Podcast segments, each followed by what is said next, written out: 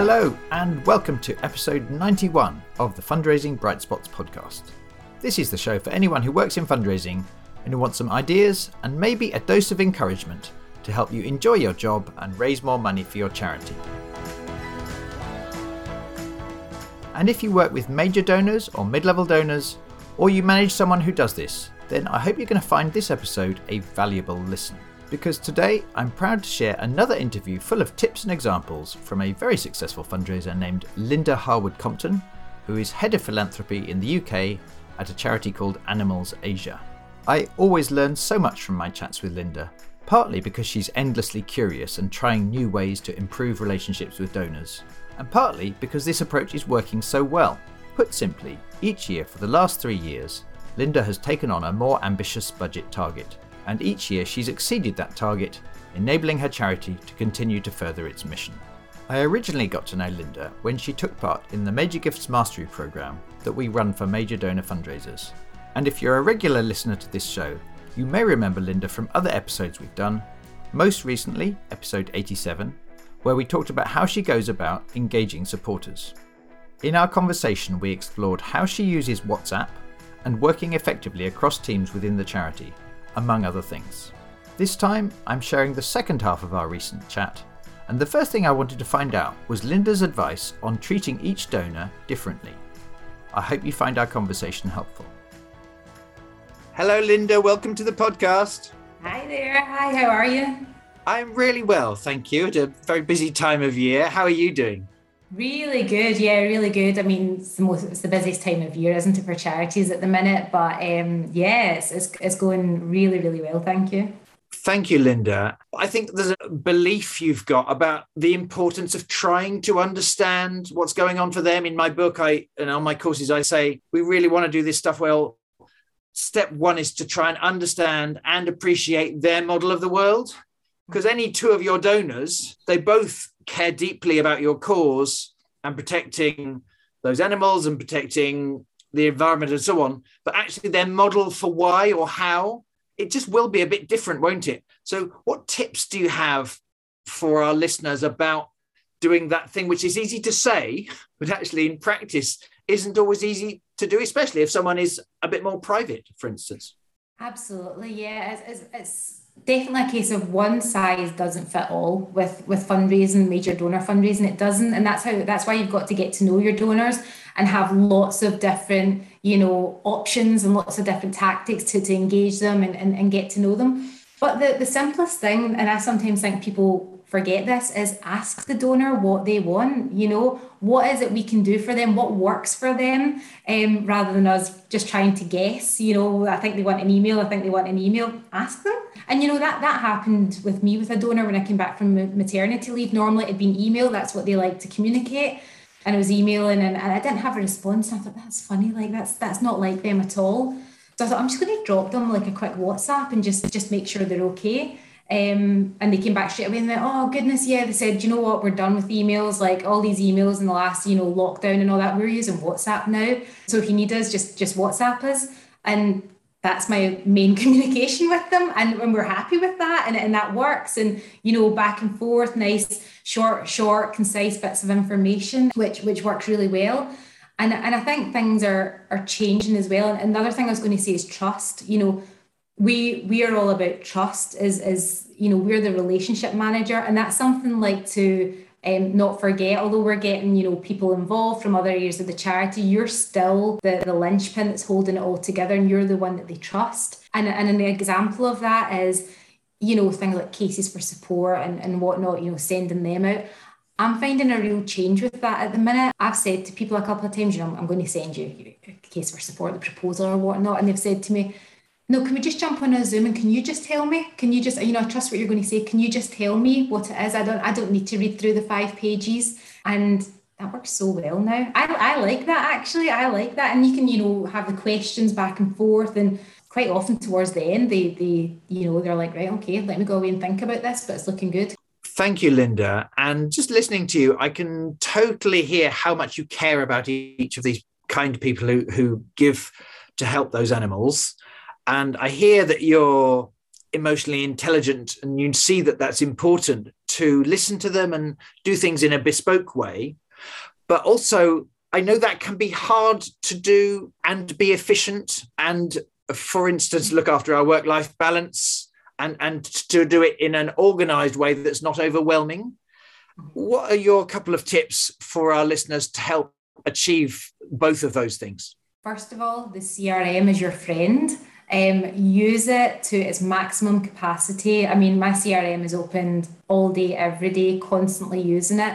Um, and it's, it's simple things like, you know, your your prospect plan on your CRM. You know, I have like dates when I should be doing certain things, and then I have a reminder come through from the CRM to say, you know, oh, have you done this for this donor yet? Have you sent sent this email or sent this report? Um, so that keeps me on track as well. Um, and, and simple things like, you know, I was talking about the WhatsApp and sending things from the sanctuary. You know, essentially I'm hitting forward and sending it to, you know, several donors. I'm not sending each of those donors a, hi, this is Linda, like, how are you? Here's something from the sanctuary. They know that that's, that's the way we're communicating now. They know that's from the sanctuary. They see that's a forward. I'm the messenger in that situation. Um, so, so you have to make it, you know, it's busy. You can't just be constantly stewarding and cultivating. You've got to, you know, do your prospect research and, and the rest of it. And other things like, you know, personalised films. So we did personalised films for donors who, whose bears have been rescued. And obviously that's a lot of work for our comms team as well. But you know, you can get get around it by topping and tailing, you know, so it might be the the, the main body of the film is the same, but the topping and tailing is more personalised. Or thank you messages, again, same thank you message, just topped and tailed with personalisation. Um, so sorry, Linda, can I just get a sense of what what one of those tactics looks like? So a donor who's funding a, the rescue or, or the care of a particular bear, a thing you do is send them footage about that bear after the rescue or whatever that's taken by someone out in the field and your comms team have got that footage anyway and then how long is it? And, and and then did you say that you can use that same film for more than one donor? And you record if you record a little uh, before and a little clip that goes at the beginning and at the end are you doing that on zoom or on a smartphone? I, just any practical tips for how yeah. to do this tactic which many of us like the idea of but what's your technique that example was actually like a rescue. So the, the middle section was like lots of different bears. So everyone's bear was, was in that footage. Um, and then we topped and tailed it with um, a little bit of specific footage of that person's bear and a thank you. That one was professionally done, actually. That was our comms team and um, the, the filming team in China. But otherwise, we will do, you know, smartphone, you know, grassroots. This, this is what's happening now. And ideally, if you can get like that video where there's maybe six bears together, then that's better than just doing each individual bear because I can send that to um, you know those six donors who have those bears. Um, and it, it never has to be long. I think the one that I was talking about initially for the the rescue, where we did the rescue, I think that was about two two and a half minutes long. But that's probably one of our longest. You know, people people don't have time. They, they want to just see something quick, and especially if a lot of people are looking at it on their phone. Um, so yeah, that's that's how we went about that one, and we just try and make it as you know efficient as possible. To what extent does your footage go together with that film that someone else has created for you in another team? Um, I don't personally go into the videos because they see me all the time on Zoom or WhatsApp or whatever. So, so they, they, they, you know, they see me often. I do the personalised bit. I would have somebody from the sanctuary do it and say thank you because they don't see them every day. and am I right to think that the sanctuary person would thank that donor by name, or is that not quite right? Yes, yeah, they would. They would, yeah. So maybe so that would be for like a major donor. Say it was for like a mid-level donor or it was for like a bunch of mid-level donors. I wouldn't get the I would get the sanctuary staff person to say something generic like, you know, thank you for for all your support over the past couple of years. Um, explain like, you know, you've been part of this solution. Um, if it was a major donor that contributed a lot, then then I would have it specifically for that person. Thank you, Linda. And I just have such a strong sense of the difference that watching that footage, even imperfect, even just two or three minutes, must make to the donor who's paid for that rescue or that care to happen. Yeah, absolutely, absolutely. They they watch the video and they're just blown away. And their next question is, what can I do now? How can I help now? What's next? How do we, you know, how do we save the bears from Vietnam? How can I be part of this next part of the Animals Asia story, which is which is incredible, absolutely incredible. Yeah, and I don't think I need to see data to get a strong sense that someone who has got this really powerful connection, even if they're just on a train or they're just relaxing on their sofa and on their phone is this footage that their money enabled to happen to make the world a, a better kind of place for those animals. Those people are just going to be happier with their support less likely to cancel more likely to say yes please i want to be generous next time than if they haven't you know been connected to, to that story. Hi it's rob and I want to jump in quickly to let you know about our two flagship courses the Major Gifts Mastery Program and the Corporate Mastery Program, which are a combination of masterclasses and one to one coaching to help fundraising professionals to grow their confidence and their results. To give you a sense of the difference these programs can make, here's what one fundraiser, Paul Davies, said about how it helped him. Hi, I'm Paul. I'm Head of Communications and Development at Manchester Camerata. We're an orchestra and charity and I've recently done the Major Gifts Mastery Program. And, and I can honestly say it's worth its weight in gold. I was meeting on average um, six people a month, and now I'm meeting around 20. And we've recently launched our COVID 19 appeal, and we've had an amazing start. And I've just secured what is the the largest gift any individual has given to the charity in the past. Um, yeah, do it. If you'd like to find out more about either programme, go to brightspotfundraising.co.uk forward slash services. For now, let's get back to my conversation with Linda as we explore why and how she works hard to find so many real examples to share with her charity's supporters.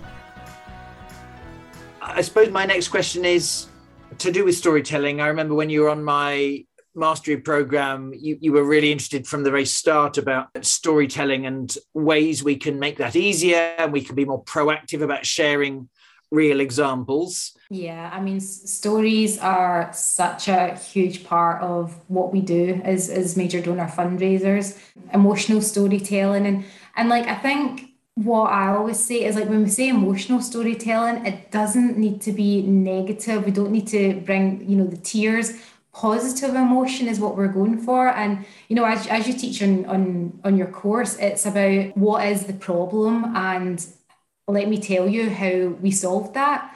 Um, you know it's the, the who what was what was the problem what was the action which is where the charity is going to come in and find that solution. And we want the donor to hear that story and be like oh i can be part of the solution because what we're doing is and i remember you, you've said this you say it in your course you know we're not asking donors for money, we're helping them like we want their help to solve a problem. And, and storytelling really, really does that. And I think as well, the thing I wanted to say about storytelling is have a variety in your story bank because there's no point in me telling a story about elephants when I know that donor is actually really passionate about bears. So make sure you you find a problem that the donor cares about and show them how they can help. And I, I just think it I mean, stories, they're, they're memorable, they're tangible, they build rapport, um, they show what, what we are doing is working as well. Um, so for me, storytelling is so, so important. And again, um, you know, the fact that I could give a five page essay about why you should support Animals Asia, or I can give you a three sentence story, and it's a three sentence story that's going to make the difference. And that's why stories are so, so important. Yes, that makes sense, Linda. And from our past conversations, I remember that you don't just save the stories for a presentation, they're not just for an event. Like they might be in WhatsApp, they might be in a Zoom call, they might be in a phone conversation, they might be in an email, they might be in a thank you letter. Wherever possible, you're trying to drip, drip, drip these real examples of the difference the donors' gifts are making. Yeah, absolutely. Uh, and a recent example was it was actually an email, a little couple of sentence story to to a donor, and um, I'd said to him, you know, have your have your tissues ready. There's going to be happy tears but at the end of these three sentences. Um, and it was essentially a story about a bear that we had rescued. So, like you say, Rob, we, we have what the problem is, we have what the, the action is, which is, you know, in this case, it was Animals Asia, Asia rescuing this little bear cub, and what the result is.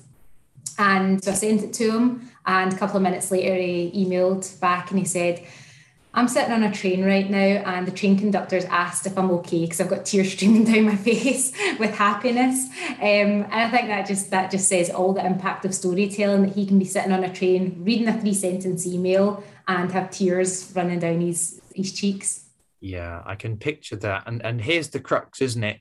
One could just intellectually describe how important it is to rescue animals that are being cruelly treated but there is nothing like being able to include a real example of that happening, especially if it happened because of the donor's own generosity. Nothing compares to that in, in helping someone reconnect to some values they hold dear. And when we connect to values we hold dear, human beings, we are emotional. We, we, we react, we, we, we feel things more deeply. And I love the fact that um, they're happy tears. I mean, sometimes charities can get a bad name if if if we say story or case study and it can be misunderstood to only ever be about upsetting people and talking about the bad stuff. In truth i sense the majority of your narrative is that story arc you just told me of these problems are happening and we tend with your help to get these results for this thing you care about. So thank you for sharing that example. Linda i think you mentioned in a recent conversation with me the power of, I guess, what Professor Robert Cialdini would would call social proof. Mm-hmm. Yeah. Which our listeners probably are aware of. But could you give me that example of how you've proactively used that to help other donors feel part of the family or be willing to consider an extra step? Absolutely, absolutely. So we actually also use major donor testimonials as well because um, it's fine for me to say how amazing it is, but when you actually have somebody who is part of the family, who is a donor and is telling, you know, why why they're part of the family and why they support Animals Asia, it's, it's really powerful. So we have a bear guardianship program, and we had testimonials from bear guardians just explaining, you know, what it means to them, why they did it, and why they're going to continue to support Animals Asia. And it's quite funny. I said we had a testimonial from each country, and um, I, I, had like the feedback saying like, "Oh, I really, really like from the person that did the testimonial. I really, really like this person's testimonial and this person's testimonial. So it's working even if you write the testimonial. Um, so so that's something that I think is really, really important. Is you know bring your major donors on board as well. Yeah, and and the the heart of it is people. They like to give money if money is one thing that can help solve a problem they care about, but they really enjoy helping in other ways, or certainly being asked so that they can weigh up whether they can help in these other ways. So that they're they're being a supportive part of the family is holistic rather than only about the cash. Though, of course, hooray, that your charity needs the, the cash as well. So we need to finish fairly soon, Linda, but I just wonder if there's any more couple of ideas that you wanted to share with our listeners that you've learned along the way, or you've you've learned sort of originally you might have known it as a some common sense or a cliche, but now you've your journey in fundraising has helped you get a sort of a, a depth to a couple of these principles. What would you add? I would say never give up. Never give up. So, most people, if you're trying to re engage or engage someone, they'll try two or three times. They might try a couple of different ways and then think, I'm, I'm not hearing anything back here. I'm, I'm going to leave it. But I was actually reading that it can it normally takes seven seven attempts to get that full connection with someone, um, which seems a lot, but um, you know, go with it, go with it because you never know when that is going to be your leading major donor. So don't rule anyone out. Um, but also like celebrate your successes as well. You know, we're, we're doing a tough job and we're doing really, really well at it. And I think the other thing to say is really that what we do is all about relationships. And the more you get to know a donor, I, I promise you, you, the more successful you're going to be getting to know those donors and taking them on that journey with you. Mm. It, it really it makes such a difference if we hold to a belief that uh, if, if someone cares about our charity and, and they've given, there could be a hundred reasons why they've not quite got round to responding yet, and to, to keep d- doing our best to make it easy for them to connect again. So, Linda, thank you ever so much for sharing all these ideas again for the podcast. I really appreciate it. I really look forward to catching up with you again to see how you're getting on. But for now, best of luck with your fundraising, and we will speak again soon. Bye bye. Bye. I hope you found our conversation helpful. If so, and you've not yet subscribed to this podcast, please do remember to do that today. As always, you can see a short summary and a full transcript of this conversation in the episode notes, which are on the podcast section of our website, which is brightspotfundraising.co.uk. And if you're interested in boosting your confidence and knowledge to help you lift high value fundraising results, then do check out our Corporate Mastery and Major Gifts Mastery programs you'll experience the same level of training and individual coaching support that Linda received when she attended the course a few years ago. The next programs start in April 2022, and at the time of publishing this, there is a super early discount available. To find out more, head over to brightspotfundraising.co.uk forward slash services. If you enjoyed today's episode and you'd like to share it with your team or on social media, thank you ever so much. It really does help us to get these out to help as many good causes as possible. If you'd like to get in touch on Twitter, Linda is at LatchLinda and I am at Woods underscore Rob, and we're both on LinkedIn. Finally, thank you so much for listening today, and I look forward to sharing more bright spot stories and ideas with you very soon.